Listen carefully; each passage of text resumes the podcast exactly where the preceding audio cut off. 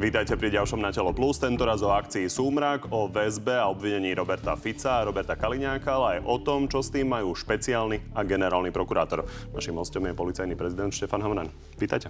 Ďakujem pekne, pekný deň. Začneme teda tým, ako tú akciu Súmrak a to uznesenie o obvinení stranové vidí Robert Fica. Podľa neho je tam motivácia takáto. Potrebujú odstrániť kvalifikovaných právnikov a advokátov, potrebujú odstrániť e, papul na tých politikov, ktorí sa jednoducho neboja. Čo poviete na tú interpretáciu? No, že je to absolútny nezmysel. Predsa policia stíha prokurátorov, sudcov, policajtov, vyšetrovateľov, stíhame guvernéra Národnej banky, bývalého prezidenta, poslancov, opozície aj koalície, takže kategoricky odmietam takéto slova. Guvernér Národnej banky zatiaľ nesmeruje do väzby. V každom prípade, ak by mal opozičný volič pocit, že idete postupne teda po politikoch a advokátoch, ktorí kritizujú napríklad aj tie ostatné stíhania, No tak musím to odmietnúť, pretože nemá to absolútne žiadny reálny základ. Vyšetrovateľia postupujú na základe dôkaznej situácie a ak sú tam také dôkazy, ktoré odôvodňujú vznesenie obvinenia, tak postupujú tak. Ak by to odmietli a zamietli pod koberec, čo tu bolo príznačné pre bývalú éru, tak by sami mohli byť vystavení trestnému stíhaniu za zneužívanie právomoci verejného činiteľa. No a s politikou to samozrejme nespája len Robert Fico, ale aj Robert Kaliňák. Pozrieme sa na to. Čo hovoríte na obvinenie pán Kaliňák? Iba, že je Matovič hrozný zbabele. Prečo? No lebo to je vymyslené, dlho to hovorí, že to tam. Čo hovoríte na toto prepojenie s Igorom Matovičom? No, tak to sú podľa mňa politické šarvátky, do ktorých by som bol rád, keby policiu neťahali. Naši vyšetrovateľia postupujú, ako som už spomínal, na základe dôkaznej situácii a po konzultácii samozrejme s dozorovým prokurátorom postupujú tak, ako predpokladá trestný poriadok. To, že sa to tentokrát týka konkrétne týchto politikov, tak bohužiaľ, padni komu padni. On je teda po rozhodnutí špeciálneho uh, súdu uh, vo väzbe s tým, že čaká na rozhodnutie o odvolaní uh, na najvyšší súd. O Robertovi Ficovi a väzobnom stíhaní a možnom väzobnom stíhaní Roberta Fica sa má rozhodovať v parlamente. Prečo vlastne potrebujete tých politikov vo väzbe? Myslím, ako policia a vyšetrovateľia. Tak ja ich väzbe nepotrebujem, ale zrejme vyšetrovateľ sa tak rozhodol aj s prokurátorom, že potrebuje vo väzbe, aby tam neovplyvňovali napríklad spoluobvinených alebo svetkov, prípadne znalcov. Sú to ale roky staré prípady. Tak oni vidia tú dôkaznú situáciu. Ja naozaj neviem, čo majú v spise. Ehm, troška ma to vyrušuje, že mnohí sa vyjadrujú aj z odbornej komunity k tomu konkrétnemu spisu, ale nikto nevidel. Okrem dozorujúceho prokurátora a vyšetrovateľa, to zatiaľ samozrejme sudcu, ktorý rozhodoval o väzbe, v prípravnom konaní ten spis nikto nevidel. Napriek tomu tu máme samozvaných odborníkov, ktorí hodnotia konkrétne tento prípad. Ja by som bol zdržanlivý a naozaj by som to nechal na tých, ktorým to zákon ukladá konať v takýchto veciach. A to sú prokurátor, e, vyšetrovateľ a súd. Na druhej strane hlavné postavy vlastne celého toho prípadu sú známe aj predpoklad toho, koho budete vypočúvať. Robert Fico dnes napríklad hovoril, keď e, bol na NAKA, že on nikam neodchádza, že on by chodil vypovedať to je v poriadku, ale predpokladám, že vyšetrovateľ sa domnieva, že budú ovplyvňovať. A keď si pozriem tak retrospektívne aktivity pána poslanca Fica, tak akože, prepáčte, ale celkom expresívnym spôsobom sa dokázal vyjadrovať aj na adresu vyšetrovateľov, aj na moju adresu aj na adresu každého, kto nezdielal jeho postoje alebo názory. To, znamená, to, že sa vyjadruje expresívne, asi to, že sa, to, že sa vyšetrovateľ domnieva, že bude vplývať na svetkov, tak to je jeho výsostné právo sa tak rozhodnúť, ak si to vie vyargumentovať a súd sa s tým stotožní, ale ak dobre viem, v prípade Kaliňáka sa s tým súd sa stotožnil. Zatiaľ uvidíme, ako rozhodne najvyšší súd. A na druhej strane, čo by bolo podľa, podľa vás adekvátne z hľadiska väzby, respektíve čo by už nebolo adekvátne? Pol roka? Rok? Tak ale to je naozaj špekulatívna otázka. Ja sa pýtam na to, prečo policia nemôže stihnúť tie úkony, keď už tvrdí, že je potrebné ich vykonať, treba za mesiac. Tak doposiaľ nás obviňovali z toho, že vôbec nekonáme proti politicky exponovaným osobám. Teraz, keď konáme, ozývajú sa aj hlasy, že konáme predčasne, konáme na základe slabých dôkazov. Ale ani široká verejnosť, ani odborníci z oblasti trestného práva, ani policajný prezident to nemajú právo hodnotiť. Majú to právo hodnotiť tí, ktorí v tom procese sú aktívni. A to je vyšetrovateľ, prokurátor a súd. Oni všetci traja to konkrétne trestné stíhanie považujú za dôvodné. To je podstatné. A všetko ostatné je irrelevantné. Dobre, tomu rozumiem, ale celospoločenskému rozmeru toho určite rozumiete tiež. Mať poslanca Chápem. strany opozičnej vo väzbe treba z rok je asi niečo, nad čím by možno žmurili očami viacerí. Takže čo je podľa vás taká adekvátna e, lehota, za ktorú by mali policajti stihnúť urobiť svoju robotu? Na to vám určite odpoveď nedám, lebo sám to neviem posúdiť. A okrem toho tá väzba Takže sa môže... bude treba, tak aj dva roky? No tak keď treba, tak áno. Ale môže sa to na mesačnej báze prehodnocovať a ten súd môže kedykoľvek rozhodnúť, že tá väzba sa ukončí a uvoľní toho konkrétneho obvineného z toho väzobného stíhania. Dá sa to stihnúť za pár mesiacov? Tak viete, budú tam, predpokladáme, aj prieťahy, aspoň je taká tá policajná prax, že v mnohých prípadoch sa stretávame s extrémnymi prieťahmi v rámci toho trestného konania. Ak by tam neboli, lebo tie prekážky nie sú vždy na našej strane, ako polícia alebo prokuratúry. Niekedy tie prekážky sú aj na tej druhej strane. Poďme ešte späť k tej interpretácii smeru, že je to všetko vlastne vopred dohodnuté. Toto povedal v nedelu v Natelo Juraj Blanár.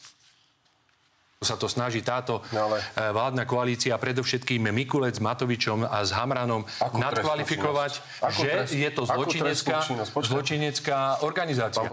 Stretli ste sa k tomuto prípadu s Eduardom Hegerom a Igorom Matovičom? Nikdy. Na druhej strane stretli ste sa s Igorom Matovičom K a reforme Eduardom Hegerom. Na útvare osobitného určenia, čo som ja inicioval a pretože tam sme mali pripravenú techniku, aj prezentáciu. Okrem toho, v ten deň, keď tam boli títo páni, konkrétne z úradu vlády, Ako tak dávno to bolo?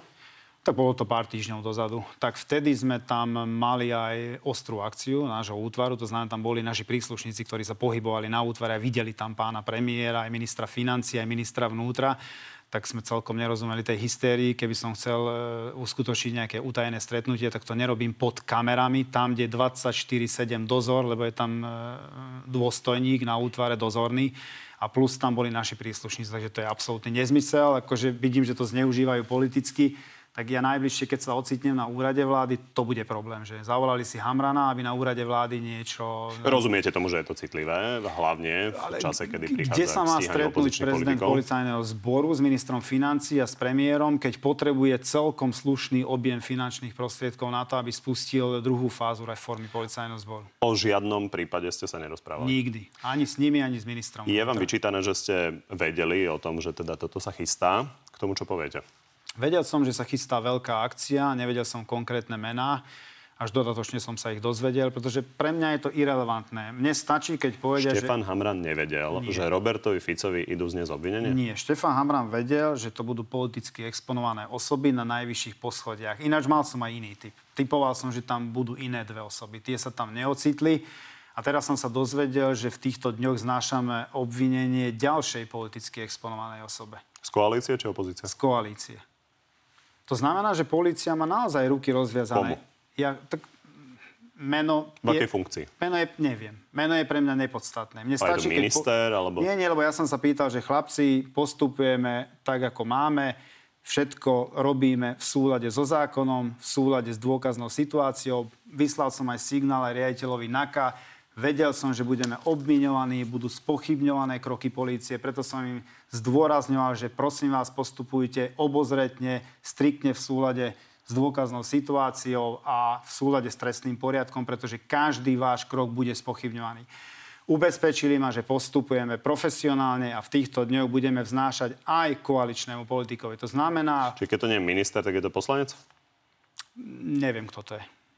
Fakt neviem, kto to je, pretože sa nepýtam, pretože najmä v svetle tých udalostí, ktoré sa tu udiali v minulosti, nemienim sa nechať zatiahnuť do takýchto politických sporov, že policajný prezident sa dozveda informácie, na ktoré inak právo nemá. Ja nekomunikujem s vyšetrovateľmi, nekomunikujem o aktuálnych trestných veciach s riaditeľom Národnej kriminálnej agentúry. To je ich parketa. Mne stačí, keď vidím v médiách, že konajú a keď si zavolám riaditeľa Národnej kriminálnej agentúry po akcii a pýtam sa, či to bolo všetko v poriadku, či je dôkazná situácia silná, či postupujeme tak, ako máme, či majú všetko, čo potrebujú, či sú zastrašovaní, či im nie sú hádzané polená pod nohy.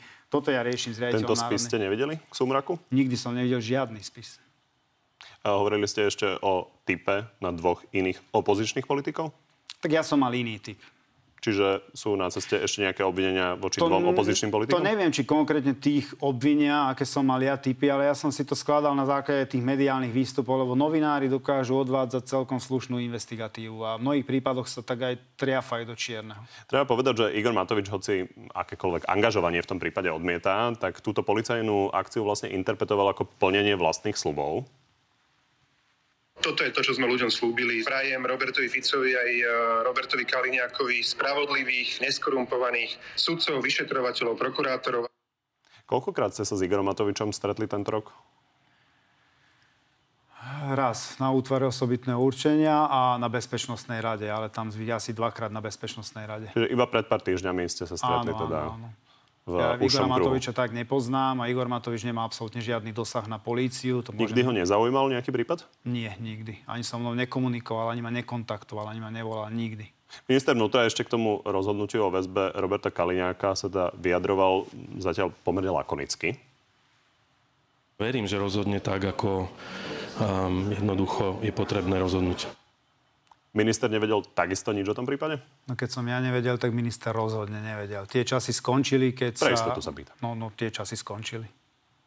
Však ale to bolo aj evidentné, že keby vedel minister, keby vedeli poslanci, politici, tak by to bolo uniklo. My sme vedeli, že keby taká informácia uzrela svetlo sveta, tak by sa to už neudržalo Pýtam sa na to aj preto, lebo opozícia sa teraz vydatne obracia na článok plus 7 dní, v ktorom sa tvrdí, že nechával sa Roman Mikulec inštruovať o prípadoch z, zo strany bývalého policajného prezidenta Milana Lučanského. Vás sa teda nič nepýta? Nie, ale podľa mňa Roman Mikulec ma natoľko pozná, lebo ja som celkom jasne povedal tie kontúry svojho pôsobenia na čele policajného zboru, čo očakávam ja od ministra vnútra, on mi povedal, čo očakáva, keďže sa to stretlo, ja som tú funkciu zobral.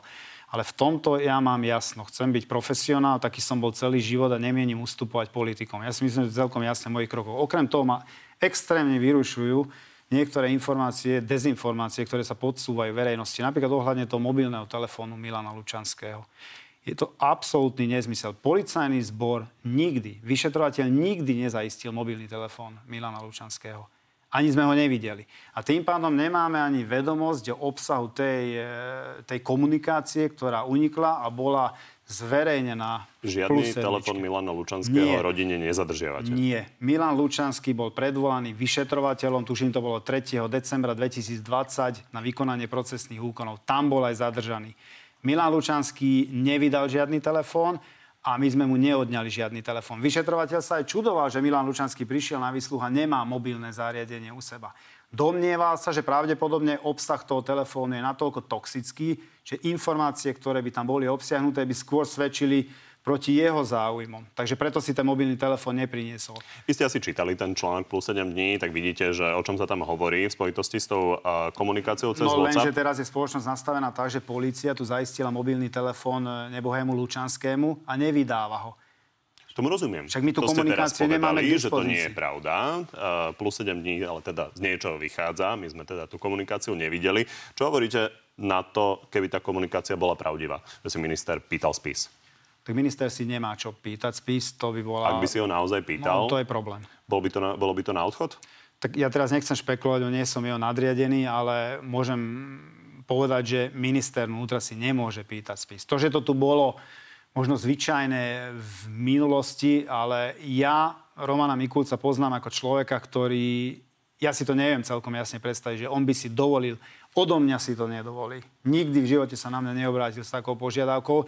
Čudoval by som sa, ak by sa s takou požiadavkou obrátil na Lučanského, ktorému nedôveroval. Ešte raz sa opýtam, ak by si vypýtal živý spis, podľa vás by to bolo na úterák? Tak to je na premiéra, ako sa premiér rozhodne. Ja si myslím, že to nie je akceptovateľné, ak si minister vnútra vypýta živý spis a od prezidenta policajného zboru alebo od vyšetrovateľa. Mimochodom, ako vnímate pôsobenie ministra, ako hovoríte, naozaj nie ste jeho nadriadený, uh, idú ho znova odvolávať. Ako vnímate ako manažéra? Ako zvláda policajný zbor, respektíve a, support pre policajný zbor a riadenie ministerstva vnútra? Podľa, tak neprináleží mi hodnotiť prácu ministra vnútra, lebo som jeho podriadený a nie nadriadený. To je úloha premiéra. Ale pokiaľ ide o policajný zbor... Ako... Ja sa na to pýtam, či ja... ho podporujete. No v tom ho určite podporujem, ako koná vo vzťahu k policajnému zboru. A to už nevnímam len ja. Vníma to celé vedenie policajného zboru, že minister vnútra nezasahuje do našich právomocí nezasahuje do mojej personálnej politiky. To znamená, napríklad na prezídiu mám viceprezidenta z Linksu a riaditeľa kancelárie mám z Linksu. Hada mi tu nechce niekto podsúvať narratív, že nanútili mi politici, aby som si z Linksu zobral viceprezidenta. To sa absolútne nezmyslí. O tom nehovorím, ale s vašou prácou samozrejme uh, súvisí napríklad Ako aj je utečenecká jednotku. kríza, aj manažovanie a Tak, napríklad sa minister- to, čo sa deje na hraniciach. Takže pýtam sa na to, či vnímate jeho som- prácu v tomto smere by som pozitívne. Cez moju prízmu mal hodnotiť pána ministra vo vzťahu k policajnému zboru, tak je to na jednotku. Lebo robí presne to, čo očakávame. Dáva nám voľný priestor, vytvára nám podmienky na fungovanie, nezasahuje do výkonu našich právomocí. Poďme späť k súmraku. Interpretácia pána Fica je, že ho obvinujú za to, že vlastne robil len vlastnú riadnu politickú prácu. A ako on hovorí, informoval o zločinoch Andreja Kisku a Igora Matoviča. Tým, že som vymenoval svojich dobrých spolupracovníkov do nejakých funkcií, tak som založil zločineckú skupinu a že som takto mával na tlačovej konferencii s papiermi, ktoré potvrdzovali kriminalitu Kisku a e, Matoviča, že ja som zločinec, ktorý má ísť na 7 až 12 rokov do trestu odňatia e, slobody. Poďme to možno, možno rozdeliť. Prvá časť je, že vy ho chcete nejakým spôsobom stíhať za to, že de facto obsadzoval politické nominácie politickými nomináciami. No, ja si myslím, že skôr ho vyšetrovateľ stíha za to, že tí jeho nominanti fungovali spôsobom, ktorý odporuje zákonu a podielali sa na diskreditácii politických protivníkov alebo v tom prípade prezidenta Kisku. Okrem toho sú to jeho nominanti. Nie ja tvrdím, že Robert Fico zakladal nejakú zločineckú skupinu a že tam fungovali nejakým spôsobom. To popisujú jeho nominanti. To nepopisuje vyšetrovateľ, že si to vymyslel. To popisujú svetkovia kľúčoví, ktorí vypovedajú v tejto veci a ktorí boli vysoko postavení funkcionári za vlády Roberta Fica. Sú to jeho nominanti, ktorí teraz vypovedali v neprospech Roberta Fica a bohužiaľ taký je život.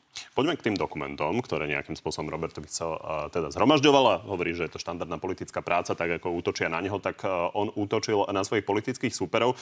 A keď opozičný volič počuje, že on vlastne interpretoval len pravdu, čo si na to asi povie?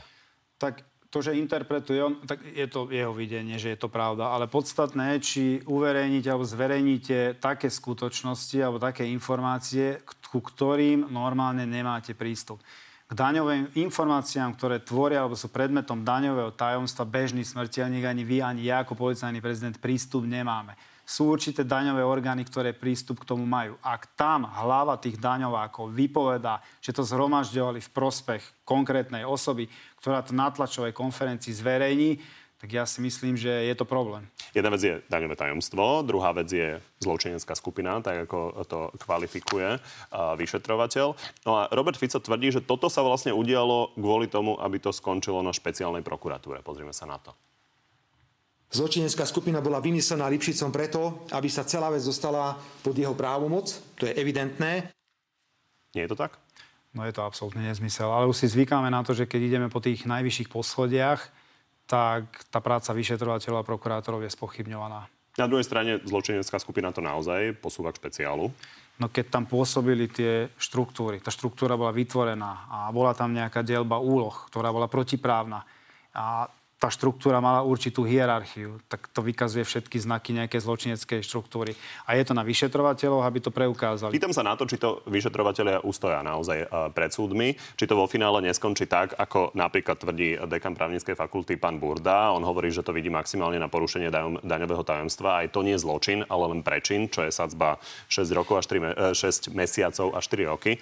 To uznávate, že by asi nebolo na väzbu? To určite nie, ale neviem o tom, že pán Burda by bol členom vyšetrovacieho týmu a že by mal prístup k tým dôkazom, ktoré sa tam budú vykonávať. Um, Že či mal spis k dispozícii, alebo či bol prítomný na tých výsluchoch, kde vypovedali nominanti Roberta Fica o tom, akým spôsobom drancovali túto krajinu. Ak tam pán Burda bol, tak beriem jeho slova. Ak nie, tak by sa mal eh, podľa môjho názoru zdvihnúť a opustiť tú svoju stoličku lebo podsúvať takýto Dekan narratív. právnickej fakulty? No tak zrejme áno, pretože dekan právnickej fakulty, ja ho rešpektujem, ale nemôže sa vyjadrovať k živému spisu a hodnotiť dôkazy, ktoré v živote nevidel. A to je také príznačné už pre našu spoločnosť, že sa vyjadrujú ľudia k aktuálne prebiehajúcemu trestnému konaniu, ktorí nemajú prístup k tomu spisu. Ako vnímate postup Maroša Žilinko pri tom väzobnom stíhaní Roberta Fica, keďže on má v tom úlohu samozrejme, vzhľadom na to, že generálna prokuratúra, respektíve prokuratúra to posúva do parlamentu? Ako alibizmus. Neviem si to celkom inak vysvetliť. Že to pretože, tam mal poslať sám? Tak je to v jeho kompetencii. Tak on to tam mal poslať, on sa to v podstate zbavil. Musíte sa jeho pýtať, že z akých dôvodov, ale podľa môjho názoru sa tomu mal postaviť čelom. Ak sa s tým stotožní, tak to tam mal predložiť a ak nie, no tak to mal zamietnúť. Obávate sa, že zo strany generálnej prokuratúry bude použitý paragraf 363? Nevylučujem, videl som už na to príklady. Máte pocit, že je tu pán Žilinka s vami na jednej lodi pri tejto kauze? V tejto kauze neviem, pretože viete, na jednej lodi. Ja nie som na žiadnej lodi. Vyšetrovatelia sa nejakým smerom vybrali. Tak je tam nejaký tou loďou dozorujúci myslím prok- symbolicky policiu, no, samozrejme. Jasné, tak akože v tomto prípade ťažko posúdiť, lebo naozaj Šalamúnsky to vyriešil, takže uvidíme, ako sa k tomu postaví v ďalšom štádiu. Určite sa k tomu vyjadria a uvidíme, aké kroky príjmu, ale sú prípady, v ktorých evidentne v minulosti sme neboli, ani nie sme na jednej lodi. Pristáme sa ešte pri Tomášovi Rajeckom, ktorého výpoveď je vlastne relatívne nová a hovorí o tom, ako mal publikovať danú, daňovú kauzu uh, Andreja Kisku, respektíve zariadiť publikovanie uh, daňovej kauzy Andreja Kisku cez ten ukrajinský mail. A teda údajne to malo byť na poput Norberta Bodora. On k tomu dnes veľa povedať nechcel.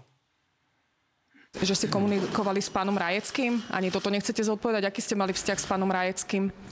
Som sa vyjadril. Boli ste kamaráti? Som sa vyjadril, ja neviem. Som sa vyjadril, ďakujem. Bola to podstatná výpoveď? Tak ja si myslím áno, keď sa vyšetrovateľ o ňu oprel. Samozrejme. však- Pýtam sa, že či to bola Dôkazy- výpoveď, ktorá, na ktorej poput ste v podstate zasiahli voči Ro- Tak tom- Robertovi Kaliňákovi. To prípravné konanie kľúčové. Tam tí vyšetrovateľia zhromažďujú tie dôkazy, ktoré postupom času budú vykonávané na súde. Ak toto považovali za mm, dôležité, tak je to tam zadokumentované a predpokladám, že tí vyšetrovateľia sa o tú svedeckú výpoveď opreli, pretože bola relevantná. Samozrejme, tí vyšetrovateľia si to aj preverujú. Porovnávajú s ďalšími skutočnosťami, dôkazmi, listinnými, ďalšími výpoveďmi svetkov a tak ďalej. Takže ak dospeli k tomuto Na záveru... to sa chcem práve opýtať, lebo uznávate, že Tomáš Rajecký zrovna nebude ten najdôveryhodnejší uh, človek na Slovensku. On je známy okrem iného z tých fotiek s Piťom a s Borisom Kolárom. Uh, Je to nejako dátovo verifikovateľné, ten príbeh? Tak to ja neviem. To, to je otázka skôr na vyšetrovateľa, ktorý sa k tomu určite vyjadrovať v tomto štádiu nebude, ale ja som ten spis nevidel. A preto opakujem to, čo som už povedal niekoľkokrát, že mrzí ma, že sa mnohí ľudia vyjadrujú aj k tým dôkazom, sile tých dôkazov. Oni ich nevideli. Takže mm, je to irrelevantné. Keď sme pri Robertovi Kaliňákovi, tak sa chcem opýtať na jednu vec, ktorú si všimol uh, denník Sme ako prvý v tom uznesení, že Robert Kaliňák mal pri vlastne vlastnej kauze BA House, kde išlo o pranie špien, špinavých peňazí, uh, nejakým spôsobom uh, si zobrať na koberec do ministerskej kancelárie vyšetrovateľa uh, toho prípadu. Pána Semanku, myslím, že ten je uh, dnes uh, prokurátorom. Toto sa potvrdí? Tak to ja naozaj neviem povedať, to je zasa v špekulatívnej rovine. Čítal som to, vnímam to, ale tak, ak sa niečo také stalo, samozrejme je to neakceptovateľné, ale ja neviem, či na to sú dôkazy, či to vyšetrovateľ bude vedieť preukázať, ak áno, a bude to zadokumentované, tak predpokladám, že Pýtam sa na to, že či to vypovedal len pán Slobodník, alebo sú tam aj nejaké ďalšie dôkazy k tomu. to neviem. Na rozdiel od pána Burdu ja som spis nevidel. Mimochodom, Robert Fico spochybňuje aj vyšetrovateľa, ktorý je podpísaný pod tým uznesením a hovorí toto. Vymysleli si obvinenie, celé ho vyfabrikovali, sfalšovali podpis košického vyšetrovateľa, ktorý podľa mňa si ho ani neprečítal, keď ho dostal poriadne do rúk a dnes s ním pracuje. Bože môj, to je taký nezmysel. Však ten vyšetrovateľ sa k tomu už aj vyjadril, že je to jeho podpis. On popísal to uznesenie. On robí tie výsluchy. On prišiel Robert dobre... Fico tvrdí, že to celé teda napísala Robert- špeciálna prokuratúra. Tak Roberta Fica si prečítajte na demagógu, koľko má pravdivých výrokov. Takže ja si myslím, že to nie je etalom On tvrdil, že dnes konfrontoval e, vyšetrovateľov a že nejaká znalosť angličtiny tam bola nedostatočná z hľadiska toho, čo sa tam píše v tom uznesení. Tak, tak, tak no, viete čo, tak ja ho nepovažujem za etalom pravdovravnosti pána Roberta Fica a, a skôr v tomto kontexte verím vyšetrovateľovi, že predsa je tam aj dozorujúci prokurátor a s dôvodnosťou toho trestného stíhania sa stotožnila aj sudca. To uznesenie nevzniklo na špeciálnej prokuratúre. Určite nie. Zastavme sa ešte pri poslednom konštatovaní Roberta Fica a to tomto. Po dvoch rokoch strašného hľadania, snorenia a všetkého možného ma neboli schopní obviniť zo žiadnej korupcie, zo žiadnej ekonomickej trestnej činnosti. On zapýta, čo má toto s korupciou, keďže mu bola dlho teda vytýkaná korupčná trestná činnosť, respektíve korupcia za vlád Smeru. Tak vyšetrovateľia vznášajú obvinenie vtedy, keď sú na to relevantné dôkazy. Ak budú mať zhromaždené také dôkazy, tak predpokladám, že vznesú aj za korupciu. Ak nemajú, tak nevznesú. To znamená, to je také zľahčovanie toho prípadu. Na stole máme to, ja som dnes videl, že pán Fico sa vyjadri, že nerozumie teda tomu obvineniu a ani jeho advokát tomu nerozumie tak ja by som si na jeho mieste zobral takého, ktorý tomu rozumie. Pretože aj pán Fico má právnické vzdelanie ja si myslím, že je to celkom jasne a zrozumiteľne napísané. A čo je podstatné, že prokurátor a súdca tomu porozumel. No, a v každom prípade vy ste prezident policajného zboru, takže ste vo funkcii, ktorá musí vysvetľovať verejnosti tie prípady tak, aby dôverovali, aspoň tí, ktorí sú na pochybách. Keď sa pozrú na to, že sa tu dejú prípady, kde lietajú milióny, a Robert Fico má ísť do väzby za to, že nejakým spôsobom možno zneužíval e, štátne orgány na boj proti politickým superom. Tak či nemáte pocit, že verejnosť môže mať pocit nepomeru?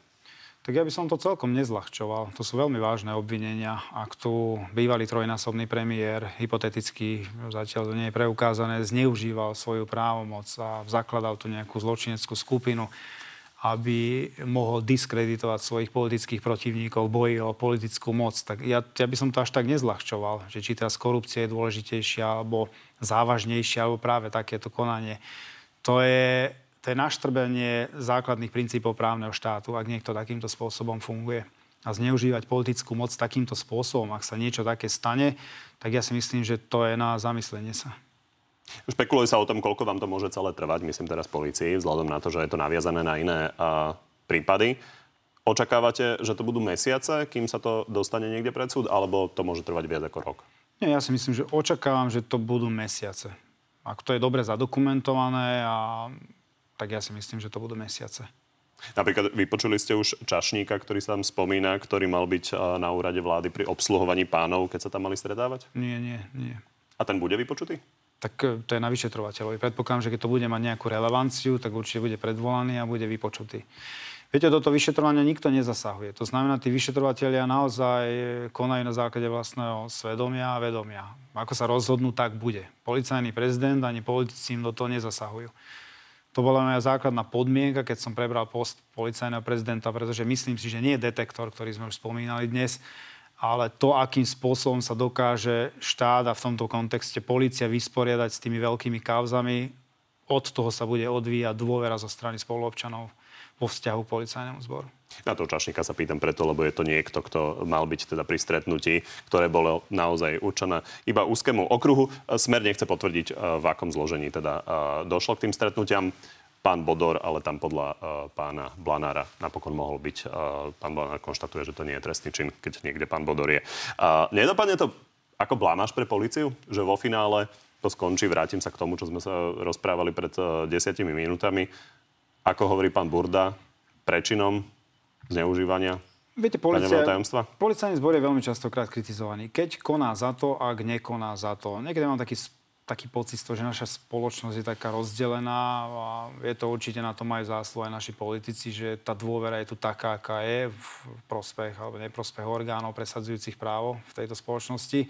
Ale vyšetrovateľ koná na základe už spomínanej dôkaznej situácie. Ja by som to nepovažoval za blamáž. On má také videnie, tá dôkazná Uznávate, situácia... že ak by sa na, nechcem nič predikovať samozrejme, ale ak by sa Robert Fico dostal na niekoľko mesiacov do väzby a skončilo by to tak, že by to bol iba prečin, tak asi by to nevyzeralo dobre pre policiu. Ale z nášho pohľadu je úplne jedno, ako to vyzerá. Ja nie som e, predseda politickej strany, či na tom získam alebo stratím. Nie som politológ, ktorý to hodnotí. Ja Stratila policia... by na tom dôveryhodnosť policie. Tak bohužiaľ na tom policia potom stratí, ale napriek tomu, ak ten vyšetrovateľ má naozaj relevantné dôkazy na stole, na základe ktorých musí konať týmto spôsobom, a to, že sa nájde sudca, ktorý sa s tým nestotožní, no tak bohužiaľ. Ale policajný, policajný vyšetrovateľ to nemôže zamiesť pod koberec. Tú éru sme tu už mali, že všetko sa selektívnym spôsobom vyberalo, tak teraz konajú padni komu padni. Ale zatiaľ to vyzerá tak, že tú dôvodnosť potvrdil aj dozorujúci prokurátor, potvrdil to aj zástupca špeciálneho prokurátora vo vzťahu k e, pánovi Ficovi a potvrdil to aj e, sudca v rámci prípravného konania špecializovaného trestného súdu v prípade väzobného stíhania pána Kaliňáka. Takže zatiaľ všetko nasvedčuje tomu, že ten vyšetrovateľ dôvodne stíha tieto osoby. Tak poďme na divacké otázky. Odkiaľ vedel, čo sa bude diať s Ficom, keď do toho nemal čo zasahovať? Kto myslíte teraz? Vy. Odkiaľ som vedel, čo sa bude diať s Ficom, no to som nevedel, že čo sa bude diať s Ficom, to vie len vyšetrovateľ. Ja som... vyčítajú vám, že ste naznačovali, tak, že sa samozrejme, bude že vyčítajú, ale policajný prezident v hrubých rysoch musí vedieť, že policajný zbor sa akým smerom uberá. Vedel som, že budú zasahovať aj na najvyššie poschodia, ale že konkrétne proti komu, to som nevedel. Vy ste nevedeli, že budú zasahovať voči Robertovi Ficovi? To som nevedel, ale vedel som, že to budú pomerne vysoko postavení ľudia. Čiže predtým, než sa zasiahlo voči Robertovi Ficovi, respektíve sa vznieslo obie, vy ste nevedeli, že sa vznesie no, Robertovi Samozrejme, Ficovi? že nie, pretože ja nemám prístup k vyšetrovateľom a na našich poradách sa také veci nepreberajú ani nemôžu. Takže to je striktne utajené a ja si myslím, že vyšetrovateľi aj prokurátora odviedli kus poctivej práce, pretože sa to neprevalilo.